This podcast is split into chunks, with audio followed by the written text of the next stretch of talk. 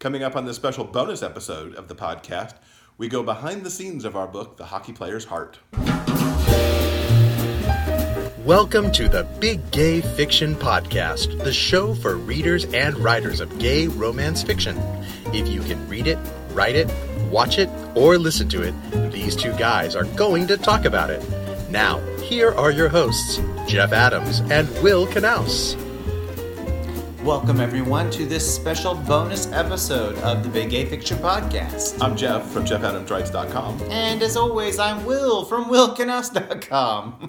So, over the past few days, we've actually been doing some Facebook Live uh, discussions about our book, The Hockey Player's Heart. We've talked about various aspects of the book, and we thought you guys might like to hear that if you've missed it or didn't catch all the pieces of it. Mm-hmm. Did you enjoy doing our, our seven days of live broadcast? Seven days of live. Coming at you live. um, yeah, it was a lot of fun. Um, it was uh, sometimes hard coming up with uh, so many different topics, mm-hmm. uh, but I think uh, we had fun. Uh, and uh, I think everyone listening will hopefully enjoy uh, some of the things we discussed uh, this past week. Yeah, it was some various different parts of how we did our process and different element to the book. So we hope you guys enjoy it. Thanks for listening, and uh, we'll see you back for a regular, regular podcast episode next Monday. And we are here to talk about our first collaborative project, The Hockey Player's Heart, which comes out on next Tuesday, January 16th, from Dream Dreamspinner Press. As you can see, it's a Dreamspun Desire book. It's actually book number 50, which is kind of cool to be in that in that uh, kind of milestone positioning for the line. Milestone. Yes. uh, so we're going to talk over the next uh, week about the book as we get ready for the launch. And for tonight's topic, we're going to focus on this guy right here. Uh, the hockey. Me? Little, old, little old me? Yes, little old you. this is his first book. Yep. Now, in the past, you have published some short stories. Uh, about a decade ago. Yep. But this is your first book. Mm-hmm. What was it like getting your first book out there in the world and now getting to hold it in your hand? What a what a fantastic question! Thank you for asking. You're so welcome. Um, uh, so what's it like having my first book out in the world? Yeah. Um. Uh. Let me. Let, hmm. He knew this question was coming too. I knew it was coming. He, so my thoughts on this are that I don't have a particular emotional attachment to the book itself. So let me explain. Um, we are uh, subscribers to the Dreamspun Desires line. And like everyone else who subscribes to the Dreamspun Desires line, we got this book in the mail the last week of December. Mm-hmm. And we did a pretty crappy unboxing video.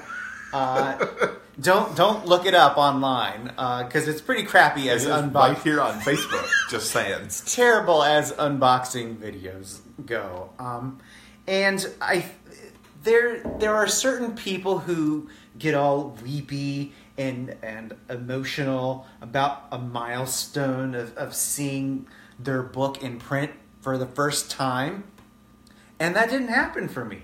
Interesting. Um, I think it's because um, I feel I'm detached from the phys- uh, I'm, you know, this is this is not going to make any sense. I'm so sorry, everyone. I while I may not be emotionally attached to the physical book itself, although I think it's absolutely lovely. Uh, it's really beautiful, and, and I can appreciate it from an aesthetic point. Um, it's got a gorgeous cover, and it's beautiful on the inside too. All of the dream spuns are. What um, what I appreciate and what I emotionally connect to, uh, specifically with this first book in the series that we're writing, is um, the characters. I think I've well we we have spent so much time with them i mean mm-hmm.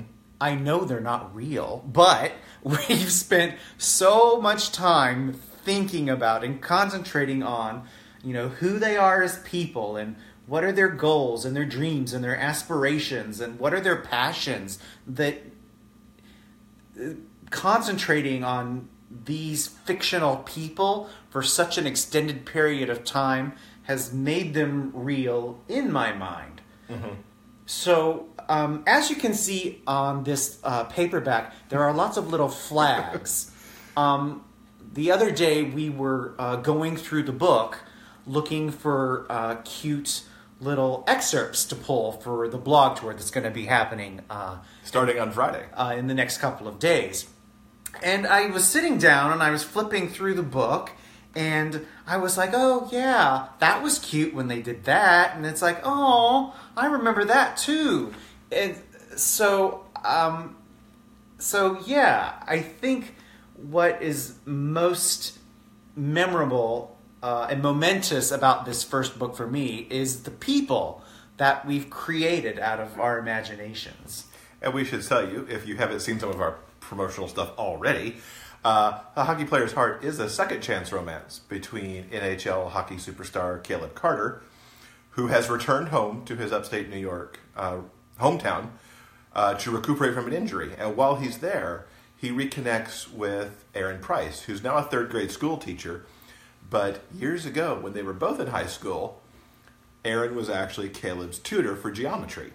And they harbored a crush on each other that they neither one of them knew about at the time because neither one of them was out. Years later now, they're getting their second chance at making all this work for them. Yeah. Now, us writing A Dreamspun Desire was your idea mm-hmm. back at the time. We knew we wanted to collaborate on something, but doing a Dreamspun was like all yours. What? Why a Dreamspun? Um, I think there are a lot of different subgenres in gay fiction, and I have just been drawn towards uh, simple, classic stories um, that primarily deal with classic romance tropes. Uh, I think it has been a very difficult last cou- couple of years for a lot of people for you know obvious reasons. Uh, so I have found that my comfort reads are feel good contemporary romances. Uh, and when uh, Dreamspinner came out with this particular line of books that specialized in, you know, feel good, tropey romances from yesterday, yester yesteryear. That's the word I meant. um, it was like I was like hundred percent on board as a reader and as a writer. It was like that's what I want to be doing. So that's why I said this is something we need to sign up for. Yeah, because we as soon as the subscriptions were available, we were like, click, click, click, get those for us. Yeah. How do you feel? And we'll get more into this in tomorrow's video about process. But Yeah. what was it like for you to like start this creative process and really generate your first book, and and have know you had a completed story at the end of it? Um, I think that we are still working through our collaborative process. While I'm happy with the end result of the hockey player's heart, I think the collaborative process could have gone smoother. Um, all, of the bumps in the road that we experienced were my fault. Um, so I, I, I don't play well with others. I'm going to put that out there in the world right now. Um, so I need to work on uh, my half of the collaborative process.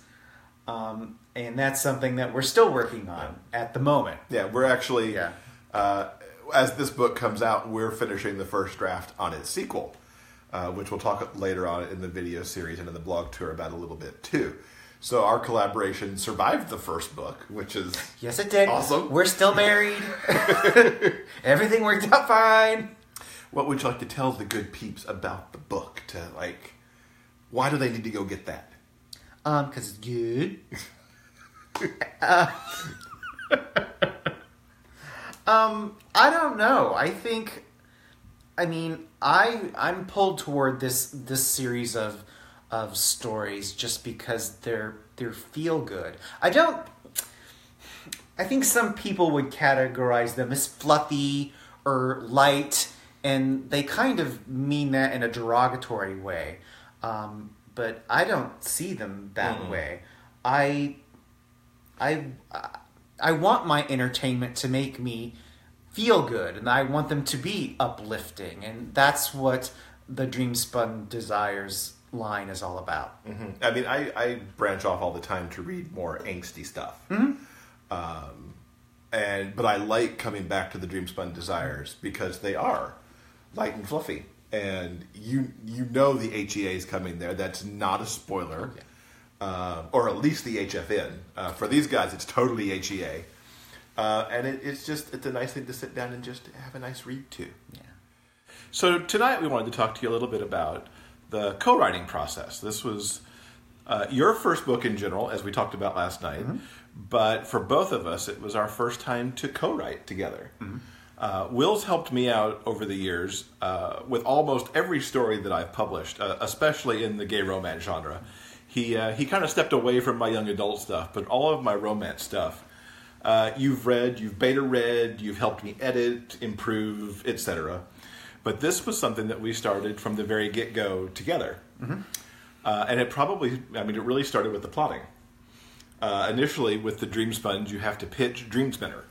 So we had to sit down and really think about the stories that we wanted to tell for this trilogy of books that's in the Hockey Heart series. The tropes, the characters, and how all that built up. Uh, and I think you were kind of the driving force behind a lot of that because you're kind of our our romance trope like guru, if you will. Did you have a particular thing in mind when it was like here we want to do three stories and where that was going to go? Um, yes, I knew that. Uh, well, first was the idea that we wanted to co-write together, and that this was the the category line that we were going to do it with. So we, uh, I was at least enamored with the idea of doing a loosely connected trilogy, um, and I don't remember why exactly, but I had the idea of a wedding being the um, sort of thematic glue that connected the three different stories together. Um, so, uh, the hockey player's heart features Caleb and Aaron. Uh, and there's no spoiler here. They do get their happy ending in this book. Uh, and um, there is a proposal Yeah. at the end of this book. To to to, to, to drive that HEA home. Um, yeah, Uh, we were so, initially. so yes, theirs is the wedding that we are talking about for this particular series. Yeah, the series for a while was called The Wedding of the Year, mm-hmm. uh, and it was going to feature this. This first book was getting these two together. The second book that we're actually working on right now happens at their wedding and features their best friend Dimitri, uh, who does get his second book. Some people have already asked about that who've read this already. Uh, and then the third book, uh, we see Caleb and Aaron on their honeymoon, and another couple uh, will take center stage Yes. in that book. So that's kind of the, where that came from. And then then came the nitty gritty of figuring out what happens in this book and who these characters were. And the first thing we did was we, we came up with Caleb and Aaron and who they were and loose a little loosey goosey about what their what their journey was to get to this happy ending, and then really drilling down into it some more like what happens in each chapter. And that that was one of the coolest things to me about our co-writing process overall was those afternoons in front of the whiteboard um, after my, after I was done with the day job sitting down in front of the whiteboard to figure out chapter by chapter what their journey was. Um, I don't know why that was my favorite part because sometimes plotting still stresses me out since I started in this as a pantser years ago. But that was fun, batting the ideas around um, and writing it all down and then figuring out kind of how to do it. And the the tricky thing in our writing relationship, I guess it's tricky. It might be tricky. It feels tricky sometimes. Is we do the overall plotting, and then I go away and really generate the bulk of the first draft uh, over over my writing, which is what six years now, maybe. Um, I've kind of gotten into this rhythm of being able to sit down and knock out sprints of words, and so it's essentially what you call a fast draft. And it's even faster now that I've discovered dictation, which I wasn't doing when we wrote this book. Uh, and so I fast draft the first the first draft of things, and then I pass it over to you, and you put magic all over it.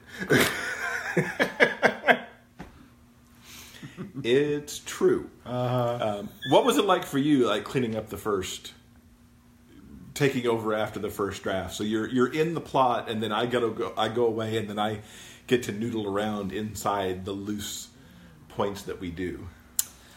Um, it. How how far do you want to drill down with this? As far as you want to tell the good folks that when, in in like ten you know, over our ten minute time frame here that we're trying to keep to. Um, so yes, uh, I agree with Jeff that sitting down at the whiteboard and sort of brainstorming the ro- the sort of character arc and romantic journey of our, our two heroes was my favorite part.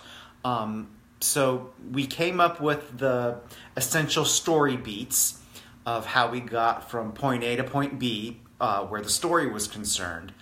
But unfortunately, we left um, specifics about what was going on in each chapter a little bit vague. That's where my pantser self got to have some fun, for better or worse. Yeah, so Jeff had to come up with an actual, uh, awful lot of stuff on the fly. Um, and so once we started drilling down and editing and kind of looking at um, how the story was working, um, there were portions of it that um, just weren't gelling and um, uh, just I don't know the Yeah. they just they just weren't working. Um, so what we ended up doing uh, is we held on to that draft, and this past spring we were at RT, and we spent two days uh, doing a workshop with Cherry Adair. Uh, the first day we spent with Cherry, um, she sort of went over her uh, post it plotting method, which is uh, e- essentially outlining and doing the story beats for a book using different colored post its. And then the second day was uh, basically a, a trial by fire where Cherry just throws out absolutely everything she knows about craft at you, and you just take as many notes as you possibly can. Um, also, what was actually really wonderful about that two days is that you get to sign up for a one on one session with Cherry. Uh, and you get to talk about whatever project that you're working on. And we sat down and talked to Cherry about this book. Uh, and essentially, we just sat there in the lobby of the hotel in Atlanta and we just brainstormed uh, and bulldozed through some of the problems that we were encountering with this first draft. So when we got home, we had an idea of the direction uh, that we wanted to head with this particular story and um, what things needed to be fixed. So once we kind of had an idea, uh, a revised outline essentially, um, we could move forward with a lot more confidence. Uh, it's like, hey, we actually know what we're doing now. This is going to be an even better story. and and that's why that's why Cherry is actually called out in the acknowledgments for this book. And I think it's a safe thing to say that chapter twenty six uh, exists because of Cherry and the brainstorming Yes. that Yes, we did with her. It's all over the book, but chapter twenty six in particular, the ending that we got well, came out of that class and working with her that Mm-hmm. afternoon in the lobby of the of the whatever hotel that was in Atlanta that we were in. Mm-hmm. Um, and it's that stuff has all carried over now as we've worked on the second book. Yeah. Uh, we started. We still did the whiteboard stuff because that initial throwing stuff up on the whiteboard and moving it around a little bit is is really useful for the first wave. But then the whole second book had the post-it note plotting down and when I was doing the the fast drafting this time I kind of I knew more of the beats we were trying to hit in each chapter and so far as you've been going through it you've been the book's in a much better state for where we are now than it was than our first one was because mm-hmm. our collaboration process has improved Yes. very much so. So that's kind of the lowdown for tonight's broadcast. Unless there's anything else you want to throw out about that, our, our process. No, Uh, it's just a um, it's a continually evol- evolving process, and uh, we're going to uh, perfect it one of these days. It'll get better for the third book. It's, it's Exactly. already better for the second. yes. so for tonight's topic, we thought we would talk about uh, populating our book with out and proud characters. When we were thinking about the book in our original plottings, did we do that deliberately or did it turn out that way? Uh, it was deliberate. It was a deliberate choice. Yeah, I would agree with that. I don't think we said it. I think we just did it. Uh, I think we write very much in the realm of designing the world the way we want it to be, uh, if only a little bit. Uh, and certainly with with Caleb, he's out and proud and has been in the NHL as an out player since he uh, was drafted into the league. He came out at some point in college, which is not really covered in the book. Uh, I think it's like one sentence that's mentioned somewhere. Uh, but he's always been out in the NHL, has never hidden it. Um, his best friend, Dmitry Stanislav, who you meet in the book, is also an out New York Ranger. Uh, and pretty much in our vision, uh, probably most of the teams have at least one out player um, or somebody on staff who is out. Um, for Aaron, he's also out as a school teacher. Uh, he was out. He also came out in college, and so here are two pretty strong role models uh, for Aaron with the te- with the students he teaches. Uh, obviously, he's not going to tell third graders about that, but they could see this representation. Uh, and for Caleb in particular, he takes his role model uh, status, I think, fairly seriously uh, in his help with young people and taking the time out to talk to kids. Um, what what's your impression of, of how we populated our book? I don't think it was. Um, uh, here here is here's the thing. I am. I'm trying to come up with a way to say this without sounding like a total asshole, but um, I am not particularly interested, especially when it comes to category romance. I'm not interested in exploring uh, angsty coming out stories. And I don't want um, issues of the closet or homophobia uh, to be issues that our characters deal with. Um, I want um, I want the world in which our characters live to be uh, an ideal one. Uh, so that means that the fact that Caleb is uh, uh, out and proud gay sports celebrity, uh, it's a non-issue. It's not an issue for anybody at all, at no point, uh, and it shouldn't be. Well, exactly. I mean, but we do have a touch of the of the current world in the book as well because there is a scene where Caleb is met by a young man who's in high school and is closeted and is afraid to come out and they have an exchange that happens after one of Caleb's games. So that plays into him being the role model as well. So we have it we have it created, you know, utopia but certainly for our primary characters, as you said, you know, I've written one coming out story, and I don't really want to ever do another one because one was enough. And I like the idea that we've got this this universe that we've created for these categories where uh, homophobia is really not an issue, as you said, uh, because you know it's the way we want the world to be, and hopefully we bring forward enough of these stories because certainly the category romances, and we'll talk about this a little bit more tomorrow when it's Category Romance Day. Um, really is the feel good, bring forward very little angst. Um, you know, people people get their their the roadblocks to their HEAs in other ways um, Yes. than this way. And for, for these two, it's just trying to blend together uh, celebrity and non-celebrity, and and Aaron does have a little bit of baggage as well. So, yeah. Um, definitely it's definitely nice to have that kind of feel good thing. Yeah. And tonight we're going to talk about something near and dear to our hearts category romance. We love our category romance. We talked a little bit about this back in at, on day one when we talked about kind of the origin of putting all the book together. Um, you have the longer history with category, as you mentioned, because you picked up those Blaze books uh, from Harlequin years ago. What about category got you pulled into Blaze all those years ago? Men- lo, those many years ago. It was many years ago, like because we've been together for twenty plus years.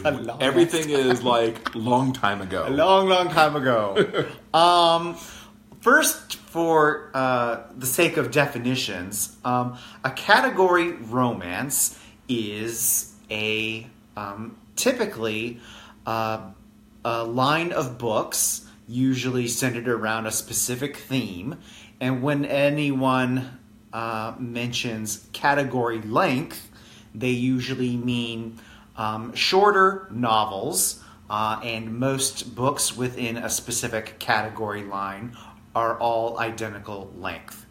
So they um, each book is a uni- uniform reader experience. Um, and uh, the idea of I don't know if it was necessarily invented by Harlequin back in the day, but they certainly exploited it to its fullest potential. Um, category lines, as I mentioned, are usually centered around a certain theme. Um, that way, readers can pick a certain line uh, and read those books and enjoy the specific tropes associated with that certain theme. Um, in the past, there have been, uh, let's see, um, the classic one is Harlequin Presents. Uh, those are short, um, very um, steamy, but not necessarily uh, graphic books that take place in exotic locales all over the world. Uh, a lot of the um, sheikh books come from Harlequin Presents. There are a lot of billionaire CEOs in those specific books. Uh, so those readers who read Harlequin Presents have a, a certain itch that they're trying to scratch when when they read that line. Um, Harlequin Blaze came around, I believe it was in the year 2000, uh, and they were looking to fill the um, the niche that was emerging at that time. Titles were getting a lot sexier, uh, and that's what uh, Blaze um, was doing. They were giving you the the hottest possible romances you can get in a category line. Um, the very first Harlequin Blaze I read was, was by Vicki Lewis Tom, Thompson, uh, a remarkable author. Um, uh, Lord, Lord have mercy. She's written a bazillion books. Um, all of them are really great. She's so so talented. Uh, I'm really glad I picked up um, that first Blaze book all those years ago. Uh, I've enjoyed a lot of category romances since then. Um, Not the least of which have been the Dreamspun Desires books from Dreamspinner. Exactly. Which is, I was so thrilled when Dreamspinner Press announced that they were doing a category romance line. Uh, because deep in my heart, they make me so very, very happy. Um, and I think, um, like with um, traditional category romances, the Dreamspun Desires line basically gives you a promise that you're going to get a specific reading experience every time you pick up one of their titles. Um, they're all roughly the same length, and they all have feel-good themes, and they're of course all gonna, you know, end with a happily ever after. Um, so yeah, that's category romance. Yeah, and you got me into them even with the Blaze books. I didn't devour as many Blaze books as you did, but I definitely read them. And even like I was a big fan when Dreamspinner brought up this line too, because well, I'm happy to to go through hell and back for a romance. Uh, I also really like these kind of comforty reads. It's the same thing that you know puts me in front of the TV most weekends if if Hallmark Channel has a new movie on, especially the Christmas movies, because the Christmas movies are all basically category romance movies facing different tropes and a different we must save the the thing the town the bakery the parade the the pumpkin patch whatever it is we don't have anybody saving anything in this book but you know maybe later in our writings we'll come up with I'm something sure we'll say something eventually. Um, but I really like those things where you sit down and yes, you know where it's going, mm-hmm. and you may not know exactly how they're going to get there, but you know on the other side of it that the two people in play are going to come together and will have their happy moment. Mm-hmm. Uh, and I, I really enjoy that both in books and in my movies occasionally too, because the world's crazy enough out there. And, and sometimes you need to put the angst aside and, and just get wrapped in a nice warm cozy blanket of a read. Mm-hmm. So for tonight, we wanted to talk about um, short reads versus epic length. Certainly, category romances, as we talked about last night, tend to be on the shorter side. Yep. Uh, in that kind of fifty thousand word kind of space, maybe sixty, but I know Dreamspinner tr- tends to stay in more of the in that fifty to fifty-five kind of realm for the Dreamspuns. You I, have a very distinct uh, opinion about short versus epic. Um, what what attracts you so much to the shorter read? Well, first of all, uh, let me say there are certain things that I do appreciate that are long and thick. but not my not my books. Generally speaking, no. No, that's not how I feel. Um, that's just my personal preference. Um, some people want a 100,000 word tome or a, you know something that is you know a, a thousand pages long uh, like the you know last Harry Potter book or something like that and they want to um, dive into a world and uh, kind of become immersed in something uh, in- incredibly um, well, epic. yeah, epic, epic. Uh, I sort of have the reverse view. I want to get in right away. I want to understand who these characters are and what their goals are. Uh, if it's a romance, they're um, they're like always working towards a happily ever after. Uh, and I want them to get the show on the road. I don't want to be messing around for, you know, 300, 400 pages till, you know, they find themselves and go on the hero's journey or something like that. I don't need I don't have time for that. I would rather read, you know, three or four um, good, satisfying, feel good romances uh, instead of a single, you know, epic fantasy or something like or that. even a longer romance True. in some cases, True. I guess. Yeah. Now there are some authors who write in our genre who do write longer, and that's perfectly okay because there are readers uh, who prefer that.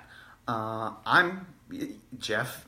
Jeff will dig into a, a big hunkin' tome of a book. Uh, I will. I would most likely give it a side eye, and um, but if you recommend it, or if it's got some interesting buzz, or if it's an author that I'm interested in, um, I will tackle a, a longer work. Um, I think for you too, at least in, in the history of having watched you go try to tackle bigger books, it's all about pacing. Oh, God, at that yes. point. Oh, God, it's yeah. got to feel like it's moving along. You're not going to hang out for like a, You- a drawn out event. no, I am not. Now I I am more good, more good, More better. more better. I'm okay with the longer drawn out, and maybe it's because I read a lot of sci-fi as a kid. Because most sci-fi does go far more towards the hundred k uh, length of a book, or even more recently, as you noted, uh, the last Harry Potter books were quite long. Uh, Stephen King's Under the Dome, which is a huge favorite, was a quite long book. Uh, it really made me happy to have a Kindle. It's one of the first long, long books I read on a Kindle. It's like I'm not hauling this brick around with me, um, because I like that authors will occasionally take the time to develop everything out and to give the character space. I mean, I've been, you know, I've done a couple books that were in the eighty thousand word realm with the hat with a couple of hat trick books that got really long. Um, you also have a thing about even long chapters in some cases. You want your chapters to be. Do you have a, a sense on how long you like your chapters? Um, they need to be long enough. That's fair. That's fair because I know you, you, there's been books where it's like this chapter never stops. It just goes on and on and on and on. Yeah. Uh, Like well, like you just said, it is about pacing. Um, there are some authors who have incredibly long chapters. Um, there are certain uh, authors who, for whatever reason, have no chapters at all. As much as I love Gordon Merrick, um, he does not have chapters in his book, and it drives me bonkers. Because, hello, when are you supposed to set the book down and go to sleep? You can't because there are no chapters. Um, yeah, that's, that's how I feel about that's that. interesting. uh, over the last couple of years, as I've kind of gotten more attuned to crafty things, uh, certainly, you know, the rise and fall of each chapter, um, making sure that it hits the points and then gets out. And when do you start the chapter? Um, I, I was notorious for a long time at starting the book and the chapters in the wrong spot. Uh, rather than getting As a writer, you're as a writer, yes. Um, yeah, as a reader, I didn't start the book like on chapter five or something.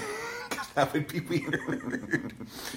uh, but it's it's interesting how there are people who who love the longer books and people who like the shorter books. Does your like of short translate much to short stories Um, and novellas?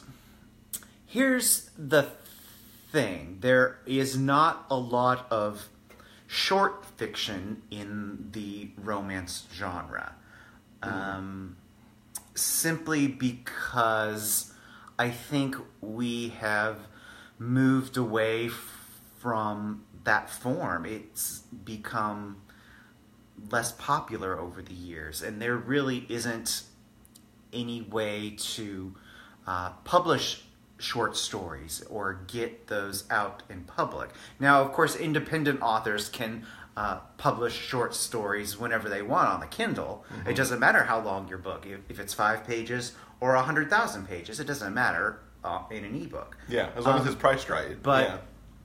Um, I think uh, when it comes to uh, certainly genre romance, I think the short story um, is a difficult sell for most readers because there's not enough time it for the reader to kind of um, empathize with the character and their emotional journey, um, whatever that means uh, for a romance in a short story. Now, novellas are, of course, you know, another you know thing entirely. Um, novellas are, of course, very very popular. Um, in fact, I read nothing but novellas for two months straight when Right, uh, during the holidays. That's all I did. I read Christmas novellas, uh, and I loved every second of it.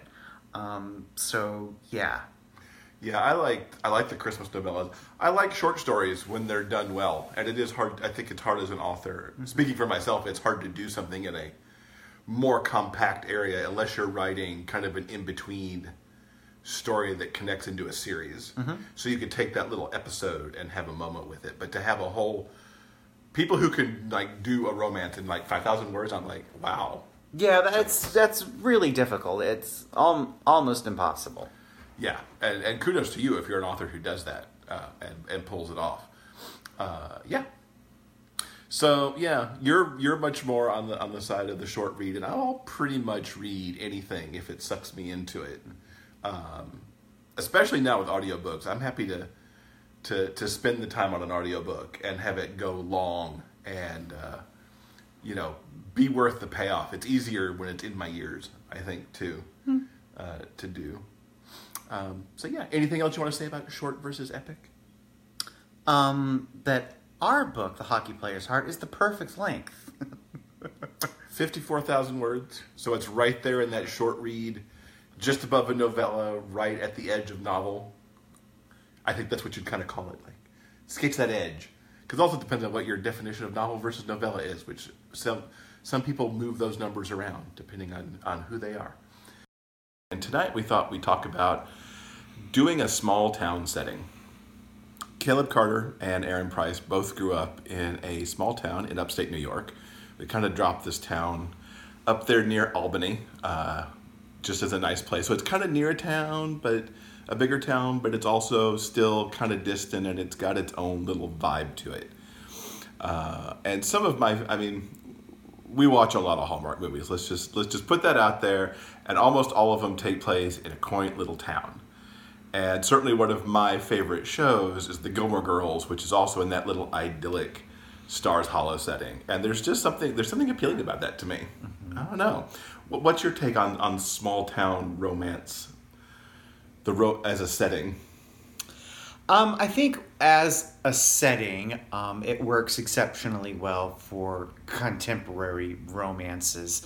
Um, it, especially if you want to imbue the story with, um, like you said, like certain uh, a certain quaintness, mm-hmm. a certain bucolic quality.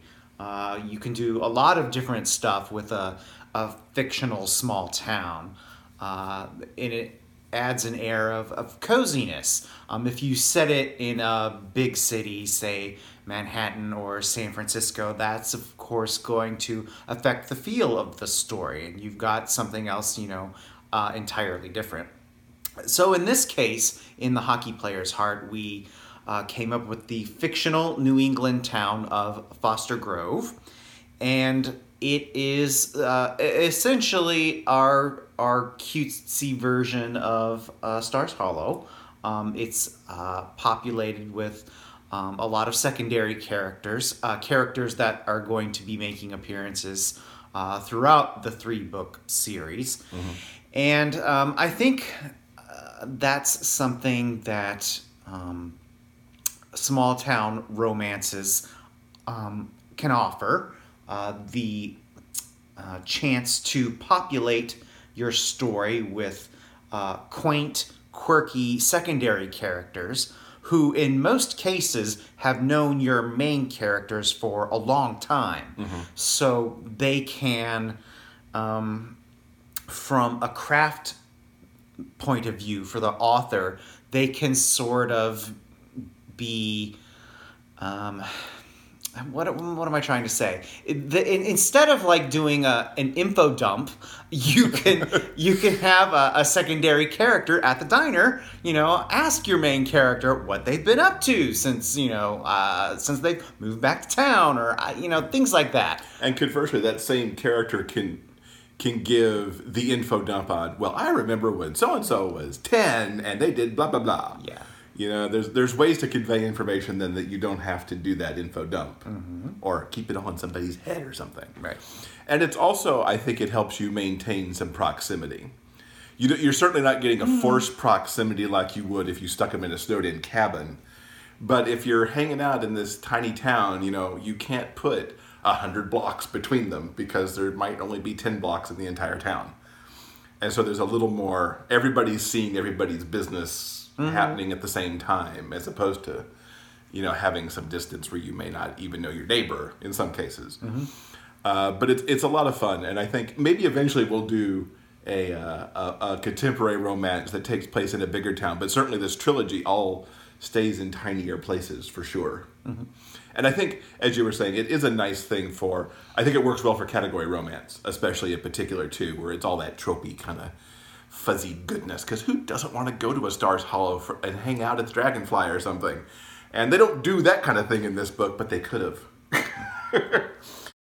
yes, it's exciting that the book is finally out there in the wild. Uh, as as we said, thanks to everybody who's picked it up, whether you're a, a Dreamspun subscriber or you've taken the the chance to grab this book uh, in pre-order.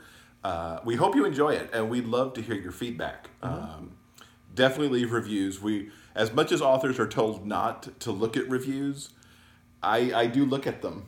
Um, I, I check to see what people thought just because. Naughty author. I know I'm a naughty author. I don't ever respond to them.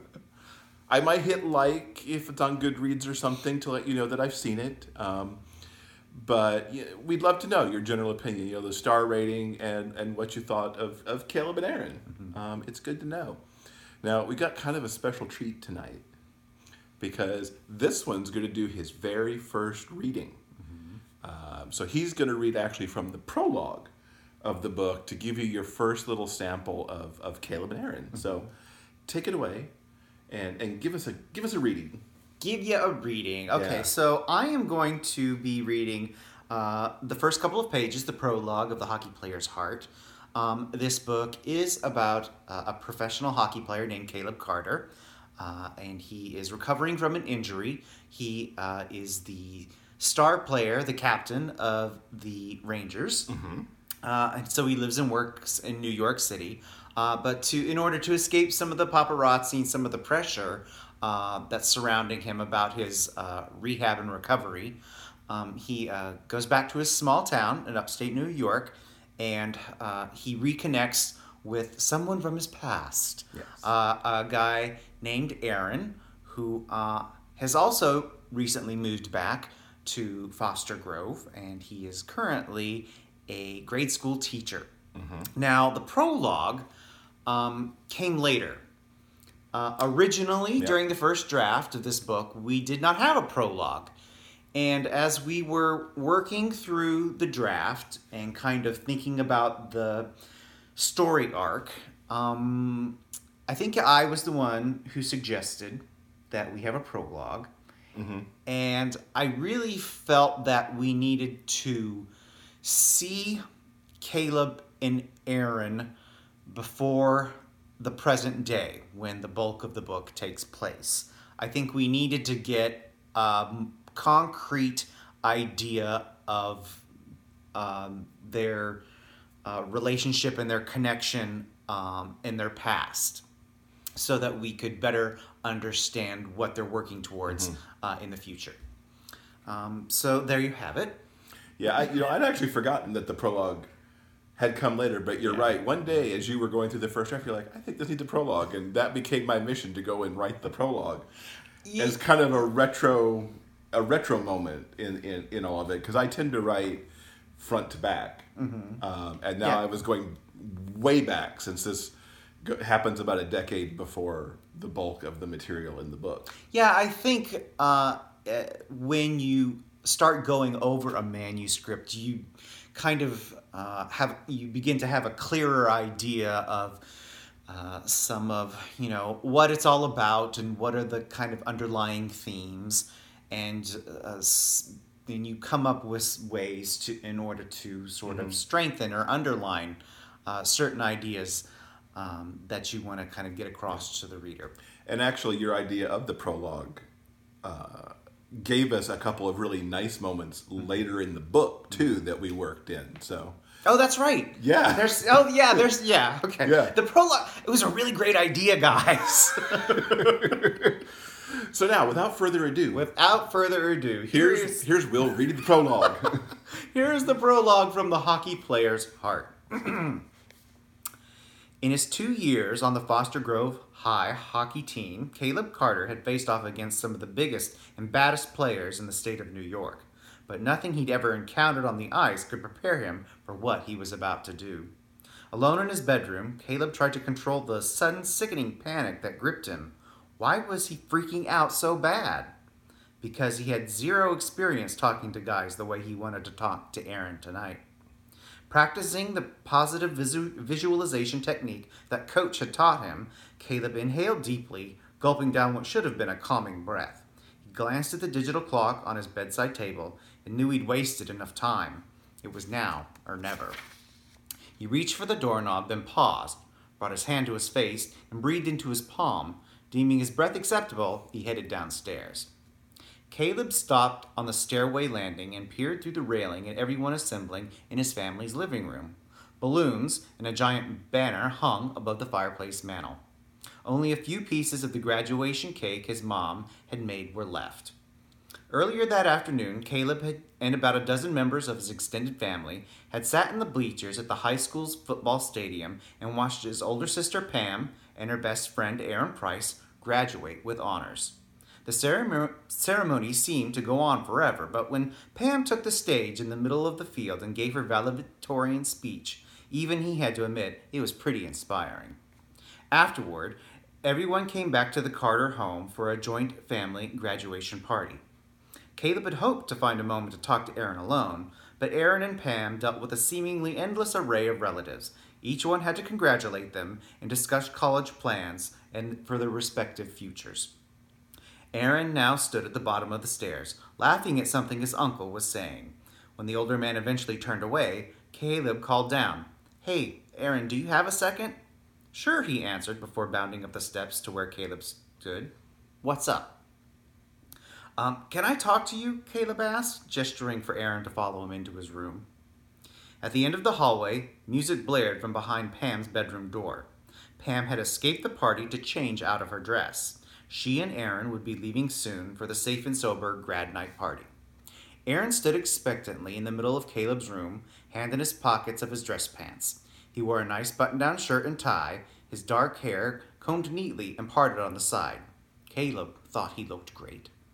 You okay? You've been acting strange all afternoon, Aaron said. Caleb's mouth went dry. He tried to casually shrug off the question, but all that came out of his mouth was an aborted squeak. He had to get a grip. This was Aaron, his sister's best friend. He had to be cool. So I um I got you something. You didn't have to do that. Yeah, I did. Caleb went to his desk, opened the drawer, and pulled out a brown paper bag. Something to say thank you. Sorry I wasn't able to get it wrapped. We only had Christmas paper, and that seemed weird. Aaron took the package Caleb offered and looked inside. A huge smile spread across his face, and it warmed Caleb far more than he expected. Aaron removed a small trophy from the bag. It was a cup with handles on either side. The wood base had a gold plaque that read Aaron Price, World's Best Tutor. Caleb had bought it at the pro shop located next to the ice rink where he practiced every morning. He even spent the extra money to have it especially engraved. I wouldn't have made it through geometry without you, and if I'd flunked, I'd be off the team. You're the one who did the work. But you spent all those hours helping me, drilling into this thick skull of mine. Caleb, I wish you wouldn't say things like that. You're a lot smarter than you give yourself credit for. Anyway, you're the reason I know the difference between equilateral and isosceles triangles. I wanted to give you something to show you how much I appreciate it. You're a seriously good teacher. Aaron held the little trophy up, admiring it, turning it so it glinted in the late afternoon light that shone through the bedroom window. I love it. Before he could second guess himself, Caleb stepped toward Aaron and gave him a hug. He intended it for it to be a quick embrace, a clap on the back, but to Caleb's surprise, Aaron wrapped his arms around him and didn't let go. Time seemed to momentarily stop. He wanted to squeeze Aaron and hold on tight, but fear threatened to overwhelm him. His stomach somersaulted, and he didn't want Aaron to get the wrong idea. Caleb needed to let go, but he liked the warm feeling of Aaron's body underneath that dress shirt. What was happening? A moment later, Aaron began to pull back. As Caleb stepped away, without thinking, he turned his head a fraction of an inch and brushed his lips across Aaron's cheek. And Caleb immediately jumped back, his face burning hot with embarrassment. So, yeah, thanks. For the tutoring, I mean, he blurted out. You really helped me a lot. You're welcome. I'm glad I could, Aaron smiled, his eyes warm and kind.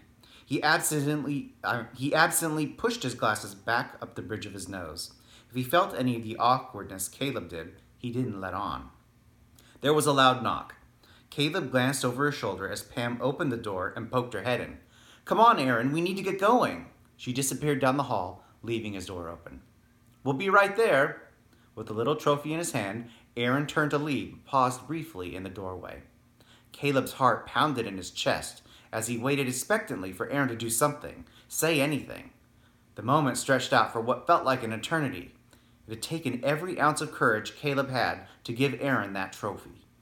If he gave the gift back, Caleb knew he would literally die of embarrassment. Thank you, Caleb, he finally said. I'll see you later.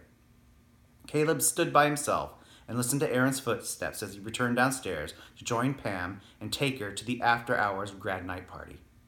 Caleb unconsciously brought his fingertips to his lips. Had, had he really just done that? Had his lips actually touched the skin of another guy? Caleb had kissed Aaron Price. He'd never been so happy in his life. And there you have it, the prologue of The Hockey Player's Heart. We hope you enjoyed that. We hope you enjoyed the book. And whether this has been your first visit to our Facebook videos or if you've been here every every night, uh, we thank you for joining us and hope you've enjoyed these little sneak peeks behind the scenes of our book. Uh, if you haven't seen the blog tour stops for today, we were at three places earlier today. We were busy. We were busy people. uh, Joyfully Jay, Scattered Thoughts and Rogue Words, and Happily Ever Chapter on Facebook each have a tour stop, along with uh, the Rafflecopter with the question of the day, so you can get entries to win ebooks or the autographed paperback, or if you're an international grand prize winner, a $10 e gift card. Uh, the blog tour will continue through January 25th, and you can check the whole schedule out at jeffadamswrites.com uh, if you have not been following along so far. Again, thank you for hanging out with us. Uh, hope you enjoyed the book, and uh, we will see you later. Bye, guys. Thanks. For detailed show notes and the complete episode backlist, go to biggayfictionpodcast.com. New episodes are available every Monday on all major podcast distributors and YouTube. Thanks for listening. We'll see you next week.